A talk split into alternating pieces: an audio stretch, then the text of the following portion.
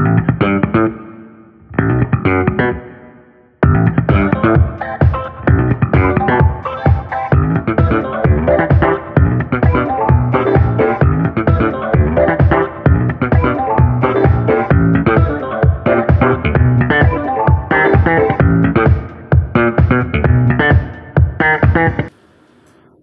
วัสดีค่ะ ยินดีต้อนรับสู่ Back for the Future เรียนรู้อดีตเพื่อเข้าใจอนาคต โดยดิฉันนัชชาพัฒน์อมรกุลค่ะ วันนี้นะคะเป็น episode ที่ 19 แล้ว เราก็จะมาคุยกันนะคะ ในเรื่องที่เรียกได้ว่าเป็นจุดร้อนแรงนะคะ จุดหนึ่งในโลกทีเดียว ก็คือเรื่องของการประท้วงนะคะในสหรัฐอเมริกา ซึ่งการประท้วงครั้งนี้เนี่ยนะคะ เป็นการประท้วงที่มีสาเหตุมาจากหลายด้านด้วยกันนะคะเรียกได้ว่าพระศุกร์เข้าพระเสาแทรกกันเลยทีเดียว ระศุกร์ที่หนึ่งนะคะก็คือเรื่องของโควิด -19 ค่ะ เราก็รู้จักโควิด -19 เนี่ยนะคะมาประมาณห้าเดือนนะคะ เดือนนี้ก็เข้าเดือนที่ 6 แล้วนะคะ เลย 5 เดือนแล้วกำลังเข้าเดือนที่ 6 นะคะโควิด -19 เนี่ยเขาไม่ได้เป็นโรคติดต่อธรรมดา แต่ว่าเขาเป็นโรคติดต่อที่ทำอันตรายนะคะ ต่อทั้งสุขภาพนะคะ แล้วก็ทำอันตรายต่อทั้งกระเป๋าตังค์นะคะ หรือว่าประเด็นทางเศรษฐกิจด้วย โดยในประเทศ ทุกๆประเทศในโลกเลยนะคะ คนที่เป็นอ่า least opportunate นะคะหรือว่าคนที่มีโอกาสน้อยกว่าคนอื่นเขาเนี่ยนะคะในหลาย ๆ ประเทศเนี่ยต้องได้รับผลกระทบนะคะจากโรคนี้เนี่ยมากกว่าคนอื่น ลองดูนะคะลองดูในประเทศใกล้ ๆ เราเนี่ยนะคะ อย่างเช่นในสิงคโปร์นะคะ คนที่ติดเชื้อมากๆ เนี่ยเขาจะเป็นกลุ่มผู้ใช้แรงงานนะคะ กลุ่มผู้ใช้แรงงาน ซึ่งอยู่กันอย่างแออัดยัดเยียดนะคะ ในคอนโด ซึ่งดิฉันซึ่งเคยไปศึกษาที่ประเทศสิงคโปร์มานะคะ ก็จำได้ว่าถ้ามันเป็นคอนโดเนี่ยนะคะสำหรับแรงงานเนี่ยนะคะ ห้องหนึ่งเนี่ยห้องเล็กๆห้องหนึ่งเนี่ยนะคะ บางทีอยู่กัน 20 กว่าคนนะคะ เกือบ 30 คนก็มี ก็คือจะอยู่กันแบบแออัดยัดเยียดพอประมาณเลยนะคะ ทีนี้ไม่ใช่เฉพาะสิงคโปร์นะคะที่แรงงานต่างด้าวหรือว่าแรงงานข้ามชาติเนี่ยจะต้องได้รับผลกระทบหรือว่าติดเชื้อมากกว่าที่อื่นเนี่ยนะคะ ในหลาย ๆ ประเทศนะคะ โดยเฉพาะประเทศที่ตอนนี้กำลังเป็นฮอตสปอตเลยก็คือสหรัฐอเมริกานะคะ ก็เช่นเดียวกันนะคะ คือว่าในเรื่องของเศรษฐกิจแล้วเนี่ยขอโทษค่ะในเรื่องของสุขภาพนี้แล้วเนี่ย เราจะพบนะคะว่าคนผิวดำเนี่ย ติดนะคะติดโรคโควิดเนี่ยมากกว่าคนผิวขาวค่ะ และนอกจากนี้แล้วเนี่ยนะคะ นอกจากจะติดมากกว่าแล้วเนี่ยนะคะ มีสัดส่วนของผู้เสียชีวิตเนี่ยที่มากกว่าคนผิวขาวอย่างไม่อย่างอย่างไม่ ไม่เป็นเหตุเป็นผลนะคะ อย่างไม่เป็นเหตุเป็นผลทำไมนะคะ คนผิวดำจึงติดโควิดนะคะ แล้วก็เสียชีวิตมากกว่าคนผิวขาวนะคะ ตรงนี้ก็มีหลายเหตุผลนะคะ เหตุผลแรกนะคะก็คือเรื่องของการที่เขาเนี่ยไม่สามารถที่จะ work from home ได้ นะคะคนผิวดำหลายคนเนี่ยยังจำเป็นจะต้องออกมาทำงานข้างนอก ที่เขาเรียกเป็นภาษาอังกฤษว่า essential workers นะคะก็คือคนที่ยังไงก็จะต้องมาทำงานข้างนอกนั่นแหละ ไม่สามารถทำงานในบ้านได้ เช่น การทำงานในธุรกิจที่เกี่ยวกับสุขภาพนะคะก็คือจะต้องมาให้บริการคนอื่นนะคะ ธุรกิจที่เกี่ยวกับการทำความสะอาดนะคะ แล้วก็ธุรกิจออย่างเช่น การ ทำงานในโรงงานแล่เนื้อสัตว์อย่งต่างๆ เหล่านี้เป็นต้นนะคะ ซึ่งกลุ่มนี้เนี่ยนะคะเป็นธุรกิจที่ไม่สามารถทำงานที่บ้านได้นะคะ เพราะฉะนั้นความสามารถของเขาในการป้องกันตัวนะคะจากโควิด -19 เนี่ยจึงเป็นไปได้อย่างยากลำบากมาก ๆ เลยนะคะ ถ้าเปรียบเทียบกับคนผิวขาว ซึ่งอาจจะมีการศึกษาที่ดีกว่า แล้วก็สามารถ work from home ได้ดีกว่า ซึ่งในเรื่องของการศึกษาเนี่ยนะคะ ดิฉันก็ได้เข้าไปดูเหมือนกันแหละ ว่าตกลงแล้วเนี่ยคนผิวดำเนี่ยมีการศึกษาสูง หรือมีการศึกษาต่ำกว่าคนผิวขาวนะคะ ดิฉันก็ได้พบนะคะว่าสัดส่วนของคนอเมริกันผิวดำนะคะ ที่เข้าโรงเรียนเนี่ยมีประมาณ 11%นะคะซึ่งซึ่งซึ่งถือว่าน้อยนะคะ ซึ่งถือว่าน้อยกว่าคนผิวขาวเนี่ยค่อนข้างมาก แต่ว่า 11%เนี่ยนะคะอัันนี้คือสัดส่วนของ enrollment นะคะ ก็คือการได้เข้าเรียน แต่ว่าสัดส่วนของคนที่ถูกออกจากระบบนะคะ ออกจากระบบการศึกษาเนี่ยก่อนที่จะเรียนจบเนี่ยมีถึงคนผิวดำเนี่ยมีถึง 30 กว่าเปอร์เซ็นต์ ซึ่งก็เป็นสัดส่วนที่พิลึกมากนะคะ คือเข้าได้น้อยกว่า แต่ทำไมพอโดนไล่ออกนะคะ หรือว่าไม่สามารถเรียนต่อได้ และจะต้องออกจากการศึกษาก่อนกำหนดเนี่ยทำไมจึงมีจำนวนมากกว่า ด้วยเข้าก็ยากออกก็ง่ายอย่างนี้นะคะ ก็เลยทำให้สัดส่วนนะคะของคนผิวขาวเนี่ยที่ได้รับการศึกษามากกว่าเนี่ยก็เลยน้อยนะคะกว่าคนผิวขาวนะคะ คือคนผิวดำเนี่ยก็ได้รับการศึกษาที่อาจจะน้อยกว่าคนผิวขาวนะคะ ทีนี้พวกเขาเนี่ยพอได้รับการศึกษาที่น้อยกว่าเนี่ยทางเลือก ในการทำงานนะคะก็น้อยกว่า แล้วก็ต้องไปทำงานที่ใช้ทักษะต่ำนะคะ โดยส่วนใหญ่แล้วงานพวกนี้ก็เป็นงานที่ work from home ไม่ได้นะคะ เขาจึงสามารถป้องกันตัวเองจากโรคได้น้อยนะคะกว่าคนผิวขาว ส่วนอีกเรื่องหนึ่งนะคะที่ทำให้เขาเนี่ยเข้าสู่ภาวะที่เรียกได้ว่าเจ็บป่วยนะคะ จนกระทั่งเสียชีวิตเนี่ยได้มากกว่าคนผิวขาวจากโควิดเนี่ย ก็คือนะคะ ปัญหาในเรื่องของสุขภาพนั่นเองค่ะ คนผิวดำนะคะในสหรัฐอเมริกาเนี่ยสามารถเข้าถึงบริการทางการแพทย์นะคะ ได้น้อยกว่าคนผิวขาวค่ะ และเมื่อเข้าถึงบริการทางการแพทย์เนี่ยก็มักจะพบว่าได้รับการปฏิบัติที่ไม่ดีนะคะ ได้รับการปฏิบัติเนี่ยที่แย่นะคะกว่าคนผิวขาวนะคะ ซึ่ง ในเรื่องของสุขภาพเนี่ยนะคะ ก็เลยทำให้คนผิวดำเนี่ยเขามีการสะสมของปัญหาโรคที่ไม่ติดต่อนะคะ อย่างเช่น เบาหวานความดันหัวใจโรคไตนะคะ ซึ่งเป็นโรคที่ใครเป็นแล้วเนี่ยแล้วเป็นโควิดอีกเนี่ยโอกาสที่จะโคม่า โอกาสที่จะป่วยนะคะ จนกระทั่งถึงเสียชีวิตเนี่ยมีมากกว่าคนที่ไม่ได้เป็นโรคเหล่านี้นะคะ นี่ก็คือเออเรื่องของคนผิวดำนะคะ ที่มีปัญหาทางสุขภาพมากกว่าคนผิวขาวในยุคโควิด -19 ค่ะ และเมื่ออ ผสมนะคะกับเรื่องของปัญหาทางเศรษฐกิจด้วยนะคะที่ตอนนี้คนอเมริกันเนี่ยนะคะตกงานถึง 40 ล้านคน แล้วคนส่วนใหญ่ที่ตกงานเนี่ยนะคะก็เป็นคนที่ไม่สามารถ work from home ได้ ก็คือคนผิวดำนั่นเองนะคะ ทีนี้ปัญหาที่มันเข้ามาหลาย ๆ ทางนะคะ ไม่ว่าจะเป็นปัญหาเรื่องของสุขภาพนะคะ ปัญหาเรื่องความกังวลนะคะ ปัญหาเรื่องความกังวลนี่ก็เป็นปัญหาที่ที่หนักหนานะคะ แล้วก็เป็นหนึ่งในเชื้อไฟที่ทำให้คนผิวดำเนี่ยนะคะ ไม่พอใจสถานการณ์ที่เป็นอยู่ในปัจจุบันเป็นอย่างยิ่งนะคะสถานการณ์ทางจิตใจเนี่ยก็คือว่า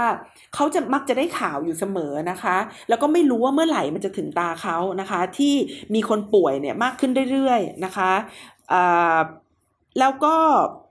ผลกระทบนะคะทางเศรษฐกิจนะคะ ไม่ว่าจะเป็นผลกระทบที่เขาได้รับเองนะคะ แล้วก็ไม่รู้ว่าเมื่อไหร่เนี่ย มันจะดีขึ้นมาบ้างนะคะ ก็ทำให้สิ่งต่างๆเหล่านี้นะคะ มันกระทบกระเทือนจิตใจเขาและนะคะคนผิวดำบางคนเนี่ยที่มีเพื่อนนะคะหรือมีคนในครอบครัวที่เสียชีวิตด้วยโควิด -19 นะคะก็ยิ่งทำให้จิตใจเนี่ยได้รับความกระทบกระเทือนมากเข้าไปใหญ่นะคะ เมื่ออมีเหตุการณ์นะคะที่คุณจอร์จฟลอยด์เนี่ยถูก ถูก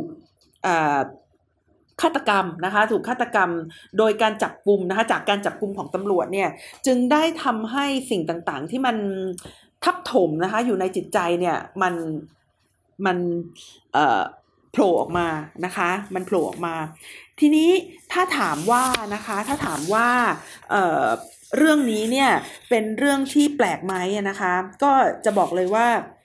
พอทราบข่าวเรื่องนี้นะคะ แล้วก็พอที่จะทราบว่าเรื่องราวเนี่ยมันรุนแรงขึ้นเรื่อยๆ อย่างไม่มีทีท่าว่าจะจบนะคะ แล้วก็มองเห็นว่าประธานาธิบดีของสหรัฐอเมริกานะคะ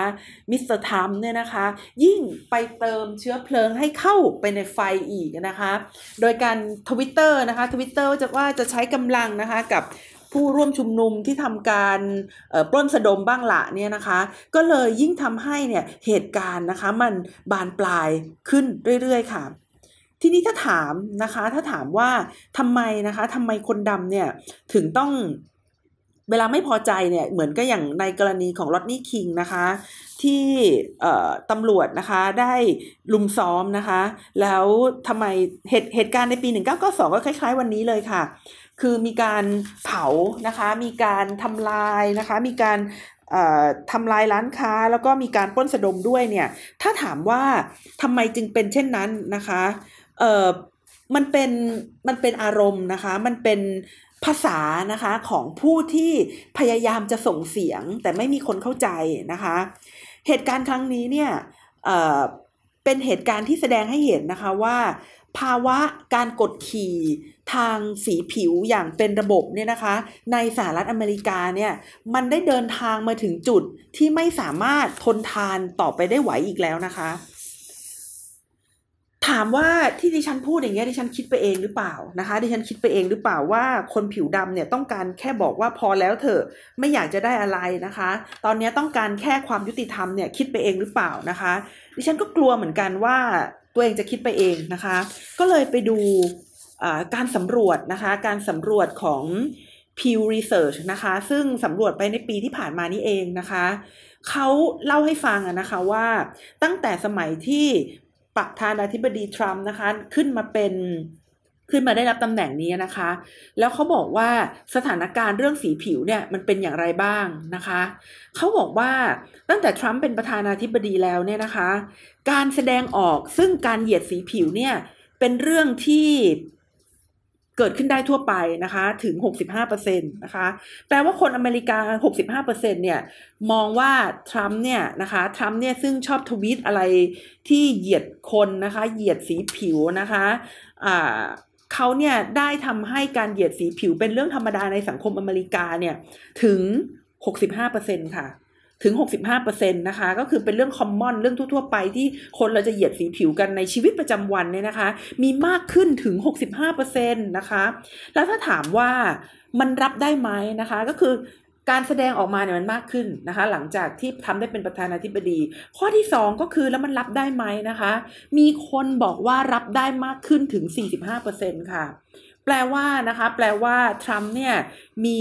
บทบาทนะคะสำคัญนะคะที่ตัวเองเนี่ยได้แสดงออกถึงการเหยียดสีผิว แล้วมันทำให้การเหยียดสีผิวเนี่ยเป็นเรื่องที่ทำได้ง่าย ๆนะคะ ในสังคมอเมริกา แล้วก็ทำให้เป็นที่ยอมรับกันมากขึ้นค่ะ แล้วถ้าถามว่าทรัมป์เนี่ยทำให้ความสัมพันธ์ระหว่างเชื้อชาติเนี่ยมันแย่ลงหรือเปล่านะคะคำตอบของ Pew Research เนี่ยก็คือบอกว่าใช่นะคะใช่ ประธานาธิบดีทรัมป์เนี่ยนะคะได้ทำให้ความสัมพันธ์ระหว่างสีผิวนะคะ race relation เนี่ยแย่ลงนะคะถึง 56%นะคะนี่ก็คืออการสำรวจนะคะซึ่งมาจากสถาบันพิวนะคะซึ่งอยู่ในสหรัฐอเมริกาค่ะ แล้วยังมีการสำรวจอีกหลายข้อที่น่าสนใจนะคะอีกหลายข้อที่น่าสนใจอย่างเช่น ถ้าถามว่าเอ่อ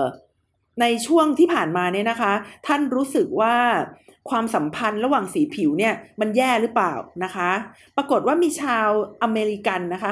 58%เนี่ยบอกว่าความสัมพันธ์เนี่ยมันแย่นะคะ ความสัมพันธ์ระหว่างสีผิวมันแย่นะคะ โดยคนอเมริกันผิวดำนะคะก็คือ 71%เนี่ยบอกว่ามันแย่ ในขณะที่คนผิวขาวเนี่ย56%นะคะบอกว่ามันแย่นะคะ ทีนี้ถ้าถามว่าทรัมป์เนี่ยเป็นต้นเหตุหรือเปล่านะคะ ที่ทำให้ความสัมพันธ์ระหว่างสีผิวมันแย่อย่างนี้นะคะ ปรากฏว่าคนผิวดำถึง 73%นะคะยอมรับว่าทรัมป์เนี่ยทำให้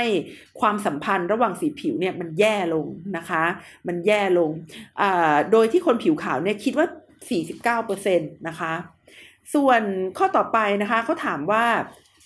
ผลของการเป็นทาสนะคะ ผลที่เป็น เขาเรียกว่าเป็น legacy of slavery นะคะ หรือว่าความที่เคยมีคนผิวดำเป็นทาสในอเมริกาเนี่ย มันส่งผลต่อความสัมพันธ์ระหว่างชนระหว่างเชื้อชาติหรือเปล่านะคะ ปรากฏว่าคนอเมริกันถึง 63%ยอมรับว่าใช่นะคะ ดังนั้นนะคะ การที่สหรัฐอเมริกาเนี่ยเคยมีทาสนะคะ เคยมีระบบทาสในประเทศเนี่ย มันได้ทำให้สถานการณ์เรื่องสีผิวในอเมริกาเนี่ยมันแย่นะคะ มีถึง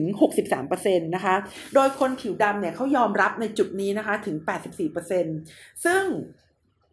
ในผลสำรวจของ Pew Research นี่นะคะ สามข้อที่ผ่านมาเนี่ยนะคะ มันทำให้เห็นว่าความตึงเครียดระหว่างสีผิวในสหรัฐอเมริกาเนี่ยมันแย่มากนะคะ มันแย่จนจน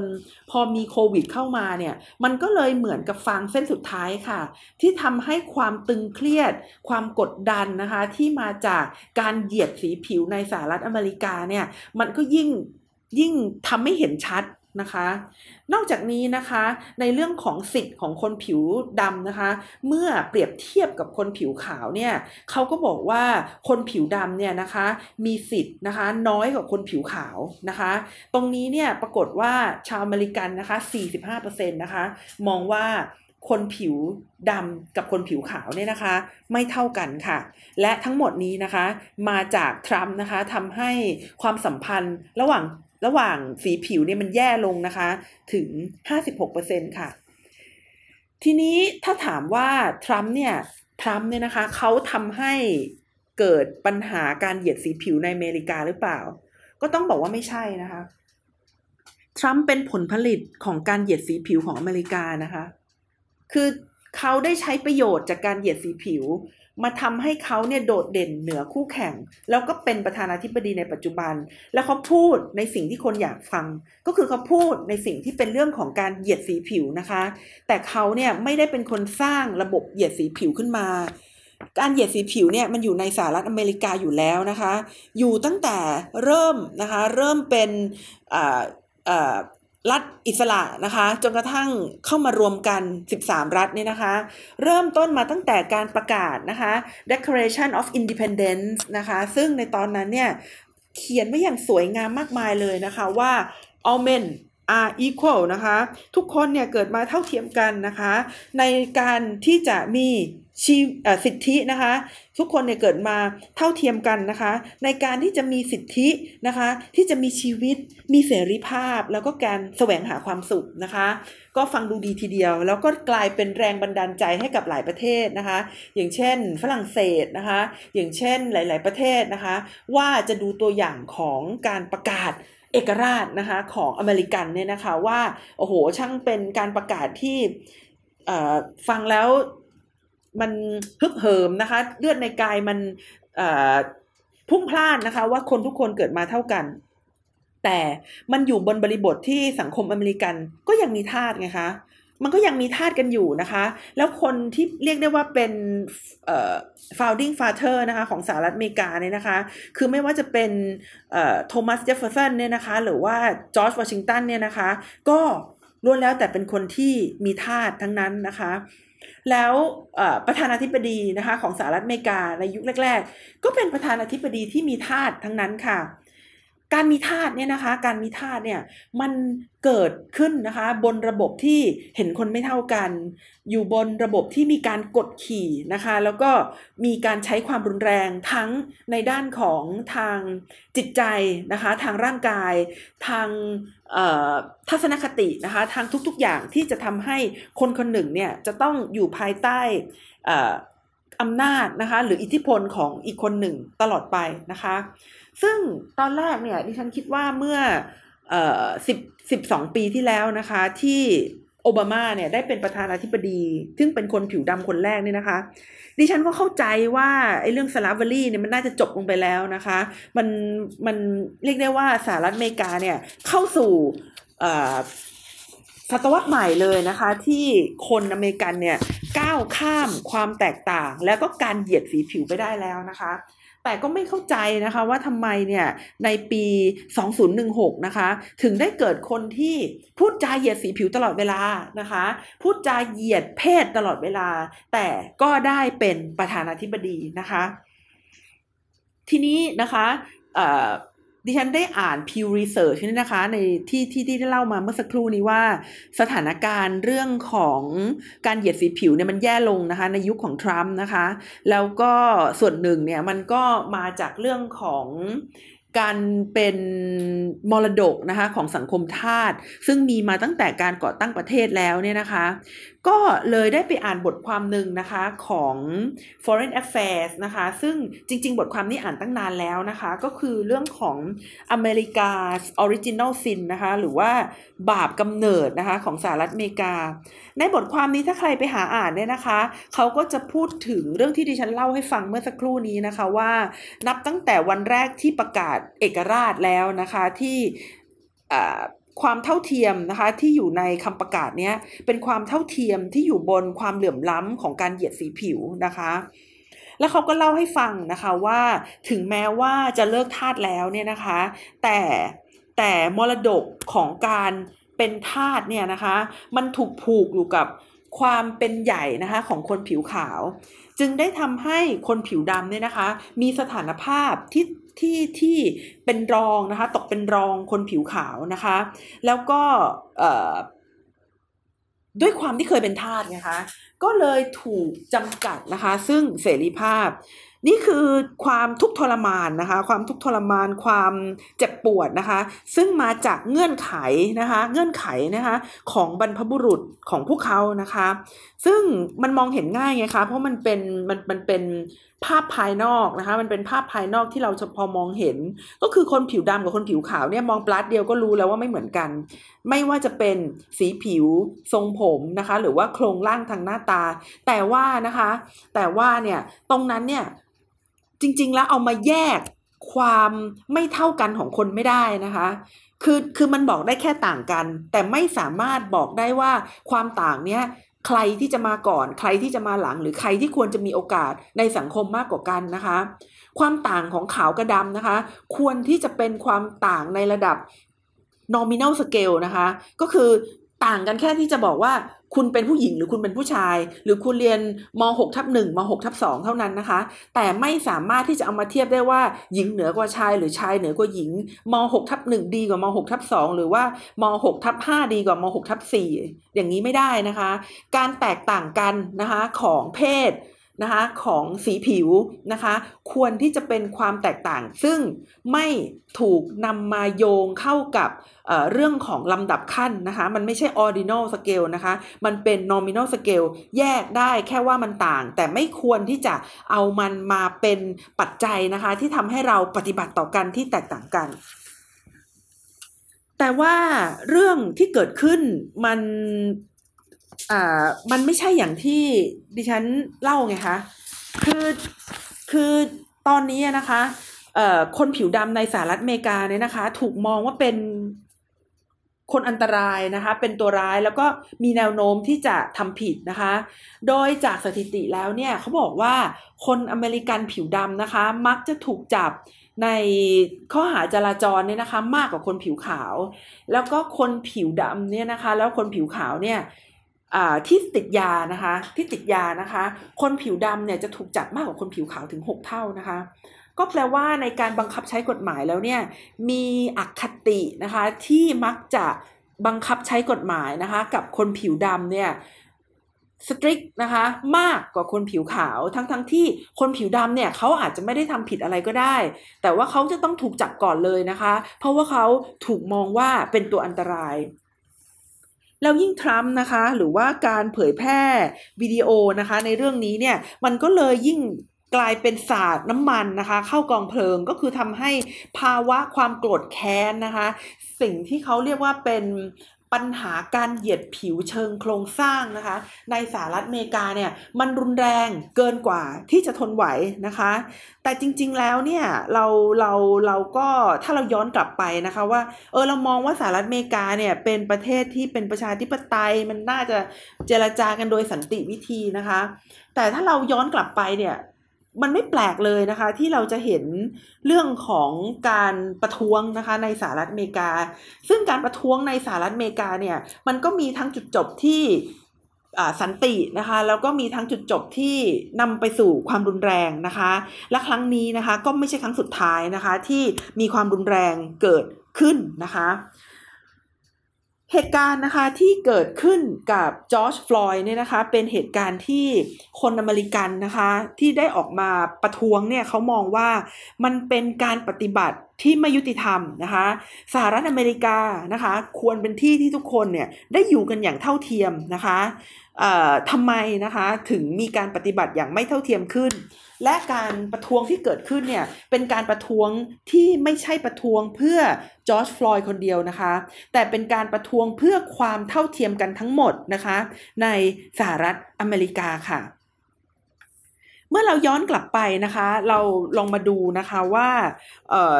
สหรัฐอเมริกาเนี่ยเป็นประเทศแห่งสันติวิธีหรือเปล่านะคะ ก็ต้องบอกว่าอาจจะไม่ใช่นะคะเออเราย้อนกลับไปได้ตั้งแต่ก่อนที่จะมีสงครามกลางเมืองนะคะ ก็คือในช่วงที่กำลังเกณฑ์ทหารนะคะ ในเข้าสู่สงครามกลางเมืองเนี่ยเฉพาะคนที่มีสตังค์เท่านั้นนะคะ ถึงจะไม่จำเป็นที่จะไปโดนเกณฑ์ทหารนะคะ แต่ว่าประชาชนธรรมดาแล้วก็คนที่เป็นคนทำงานเช้าเช้าเอ่อ เอ่อเรียกได้ว่าทำงานรายวันเนี่ยนะคะ working class เนี่ยนะคะเขาไม่สามารถจ่ายภาษีได้ เขาก็เลยจำเป็นจะต้องเข้าไปเกณฑ์ทหารนะคะ จนทำให้ในที่สุดแล้วเนี่ยก็เกิดเอ่อเหตุการณ์ประท้วงขึ้นนะคะ แล้วอย่างที่เมื่อสักครู่นี้เล่าไปนะคะ ในปี 1992 เนี่ยมีการประท้วงนะคะ จริง ๆ แล้วเหตุการณ์การประท้วงวันนั้นนะเกิดขึ้นแค่ 6 วันเองนะคะ ในปี 1992 ที่เล่าเรื่องของลอตนี่คิงไปนะคะ แต่ก็ได้ทำให้มีผู้เสียชีวิตถึง 50 คนนะคะ มีความเสียหายนะคะถึง 1,000 ล้าน US ดอลลาร์นะคะ เหตุการณ์ครั้งนั้นเนี่ยดิฉันจำได้ดีนะคะ เพราะว่าเอ่อ ตอนที่คนผิวขาวเนี่ยออกมาประท้วง เออขอโทษค่ะคนผิวดำออกมาประท้วงเนี่ยนะคะ ปรากฏว่าเหยื่อของความรุนแรงเนี่ยไม่ใช่เฉพาะคนผิวขาวนะคะ แต่เป็นคนผิวสีแบบแบบเอเชียนด้วยนะคะ ตอนนั้นดิฉันก็ก็คือเป็นคนเอเชียนนะคะ ก็เลยงงๆว่าทำไมคนเอเชียนเนี่ยถึงได้เข้าไปอยู่ในสมการของความขัดแย้งในสหรัฐอเมริกายุคลอตนี่คิงได้นะคะ ปรากฏว่าก็ได้ไปอ่าน บทวิเคราะห์นะคะ ตอนนั้นน่าจะอยู่ประมาณสักมสองนะคะได้ไปอ่านบทวิเคราะห์เนี่ยเขามองว่าคนผิวดำบางส่วนเนี่ยเขามองว่าคนเอเชียนะคะ โดยเฉพาะพวกเกาหลีเนี่ยที่เข้าไปในสหรัฐอเมริกานะคะในช่วงนั้นเนี่ยนะคะ ได้เข้าไปแย่งงานนะคะ คนผิวดำมันก็เลยกลายเป็นเรื่องที่ลามกันไปอย่างไม่รู้จบนะคะ ซึ่งสาเหตุเนี่ยมันเกิดขึ้นมาจากการเหยียดสีผิวที่เกิดขึ้น แต่พอมีฟางเส้นสุดท้ายคือมันแตกขึ้นมา ความอดทนมันทนไม่ได้ขึ้นมาเนี่ย ก็เลยลามไปถึงเรื่องอื่น ๆนะคะ ที่เคยถูกกดดันนะคะในสังคมเป็นระยะเวลานานค่ะ ทีนี้ทรัมป์เนี่ยนะคะทรัมป์เนี่ยนะคะเขาเได้เป็นประธานาธิบดีเนี่ยนะคะ เขาไม่ได้เคยพยายามอย่างเต็มที่นะคะเรียกได้ว่า ไม่ใช่ไม่พยายามดีกว่าค่ะ เรียกได้ว่ายิ่งไปจุดไฟนะคะทำให้การเหยียดสีผิวเนี่ยเป็นเรื่องที่ปกติ เป็นเรื่องที่ทำได้ ดูสิ คนระดับประธานาธิบดียังเหยียดสีผิวเลยนะคะ ไม่ว่าจะเป็นแคมเปญการหาเสียงของเขานะคะ ในเรื่องของ America First นะคะ อเมริกาของเขาในที่นี้นะคะ ก็ต้องเป็น white นะคะ white American ไม่ใช่คนอเมริกันทั่วๆไปนะคะ ไม่ใช่เม็กซิกันนะคะ ไม่ใช่แอฟริกันด้วยนะคะอ่า ที่เขาชอบพูดหรือว่าอย่างไวรัสเขาก็เรียกว่าไวรัสจีนอย่างเงี้ยนะคะ ก็คือการที่เขาใช้คำที่บ่งบอกถึงเชื้อชาติเนี่ยนะคะ มาว่ากันมาทำให้อีกคนนึงเนี่ยดูเป็นคนที่ตกต่ำนะคะ หรือว่าด้อยค่าเนี่ยก็เป็นสิ่งที่ทรัมป์เนี่ยกระถนัดนะคะที่จะใช้ทรัมป์นี่นะคะได้ทวิตนะคะแล้วก็ทำให้สถานการณ์มันร้ายแรงขึ้นนะคะ โดยบอกว่า ถ้ามีการปล้นนะคะก็จะมีการใช้ความรุนแรงนะคะ มีการถ้ามีการปล้นเสียงปืนจะดังขึ้นนะคะ ก็คือก็คือสิ่งที่ทรัมป์บอกเนี่ย ก็ได้ยิ่งทำให้เนี่ยความความเจ็บปวดนะคะ ความรุนแรงนะคะของการประท้วงเนี่ยมันมันมากขึ้นนะคะ ถามว่าทำไมถึงเป็นอย่างนั้น เพราะว่าคนที่ประท้วงเนี่ยนะคะ คนที่ประท้วงเนี่ยเขาประท้วงเพื่อความยุติธรรมนะคะเขาประท้วงเพื่อความยุติธรรม แต่ถามว่าทำไมถึงมีการปล้นสะดม เพราะมันมีการฉวยโอกาสนะคะ มันมีการฉวยโอกาสเกิดขึ้นในช่วงที่มีการเผานะคะทำลายเราจะเห็นนะคะ ภาพที่เกิดขึ้นนี่ก็คือว่าคนเนี่ยวิ่งเข้าไปในห้างใหญ่ ๆ แล้วก็ไปหอบสินค้าออกมานะคะ ซึ่งมันเป็นเรื่องที่เกิดขึ้นได้ แต่ว่ามันเป็นการบิดเบือนไงคะ ประเด็นสำคัญของการประท้วงในครั้งนี้ก็คือการที่จะบอกว่า ฉันต้องการความยุติธรรม ต้องการสิ้นสุดการเหยียดสีผิวเชิงโครงสร้างนะคะ แต่อย่าไปเอาเรื่องการปล้นสะดมเนี่ยเข้ามา ถามว่าการปล้นสะดมเป็นเรื่องที่ถูกต้องหรือไม่ไม่ถูกต้องนะคะ ไม่ถูกต้องการปล้นสะดมไม่ถูกต้อง แต่ในสภาวะที่เกิดความรุนแรง เกิดในสภาวะที่ไม่มีกฎหมายที่จะควบคุม สิ่งเหล่านี้เกิดขึ้นได้ค่ะ แล้วก็นี่ไม่ใช่ครั้งแรกนะคะ ที่มีการปล้นสะดมเกิดขึ้นในเวลาที่มีสงคราม ในเวลาที่มีสงครามนะคะ คนที่น่ากลัวที่สุดเนี่ย จริง ๆ แล้วไม่ใช่ศัตรูของคุณนะคะ เวลาเกิดสงครามระหว่างประเทศ หรือว่าสงครามในประเทศก็แล้วแต่เนี่ย คนที่น่ากลัวก็คือประชาชนนะคะ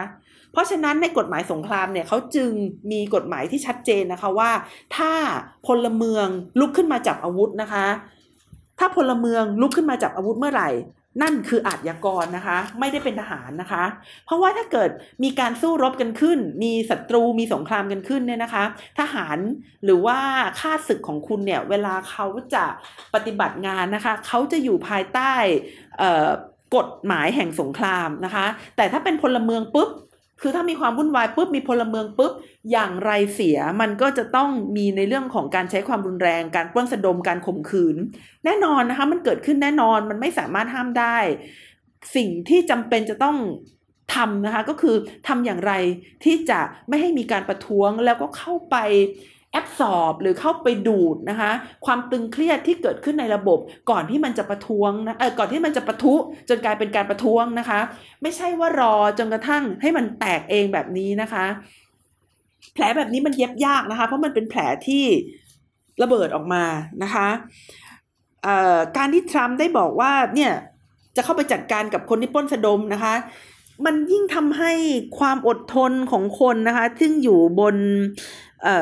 ภาวะความกดดันเนี่ยมันยิ่งยิ่งแย่เข้าไปใหญ่นะคะ มันยิ่งแย่เข้าไปใหญ่ เพื่อนบอกว่าไม่รู้ว่าทำนี่เขาคิดหรือว่าเขาพูดอย่างนี้มาได้ยังไงนะคะ ก็อย่างที่บอกนะคะว่าถึงแม้ว่าทรัมป์จะทำสิ่งที่ไม่ถูกต้อง แต่ทรัมป์ก็เป็นบริบทของสังคมนะคะเขาก็เป็นหนึ่งในบริบทของสังคมอเมริกันที่เกิดขึ้นในทุกวันนี้ ซึ่งไม่ควรที่จะมีใครที่จะ เป็นเหยื่อนะคะ หรือว่า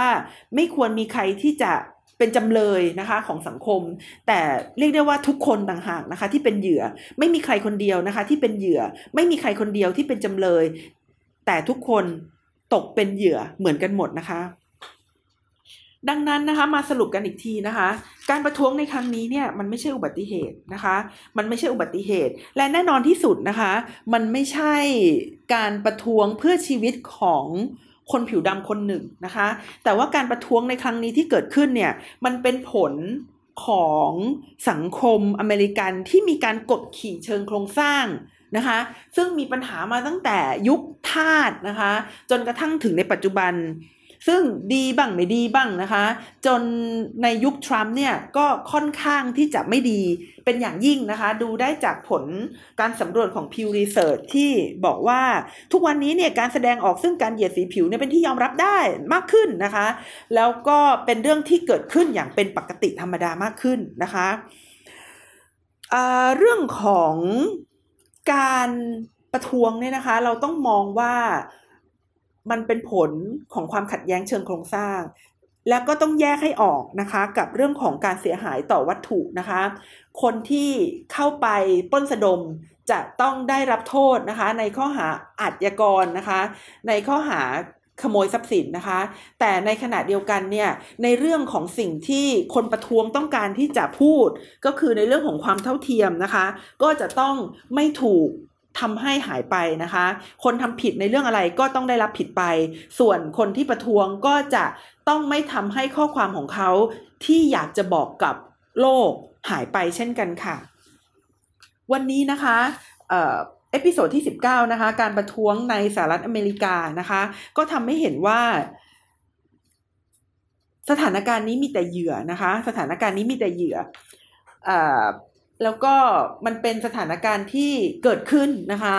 มาสักพักหนึ่งแล้วนะคะ ในสหรัฐอเมริกา ก็โดยที่ประธานาธิบดีในปัจจุบันนะคะ ก็เป็นอีกคนนึงนะคะที่มา echo นะคะ ที่มาทำให้สิ่งที่มันเป็นอยู่ในสังคมเนี่ย มันชัดมากขึ้น แล้วก็เป็นเรื่องธรรมดามากขึ้นนะคะ แล้วก็ไม่พยายามที่จะแก้ไขปัญหามันค่ะ ค่ะสำหรับวันนี้นะคะ ดิฉันนัชชาพัฒน์อมรกุลนะคะ กับ Back for the Future ก็ขอจบแต่เพียงเท่านี้ค่ะ มีความคิดเห็นนะคะ หรือว่าต้องการที่จะพูดคุยก็สามารถติดต่อเข้ามาได้นะคะ ผ่านทางไทย political database ค่ะสำหรับวันนี้สวัสดีค่ะ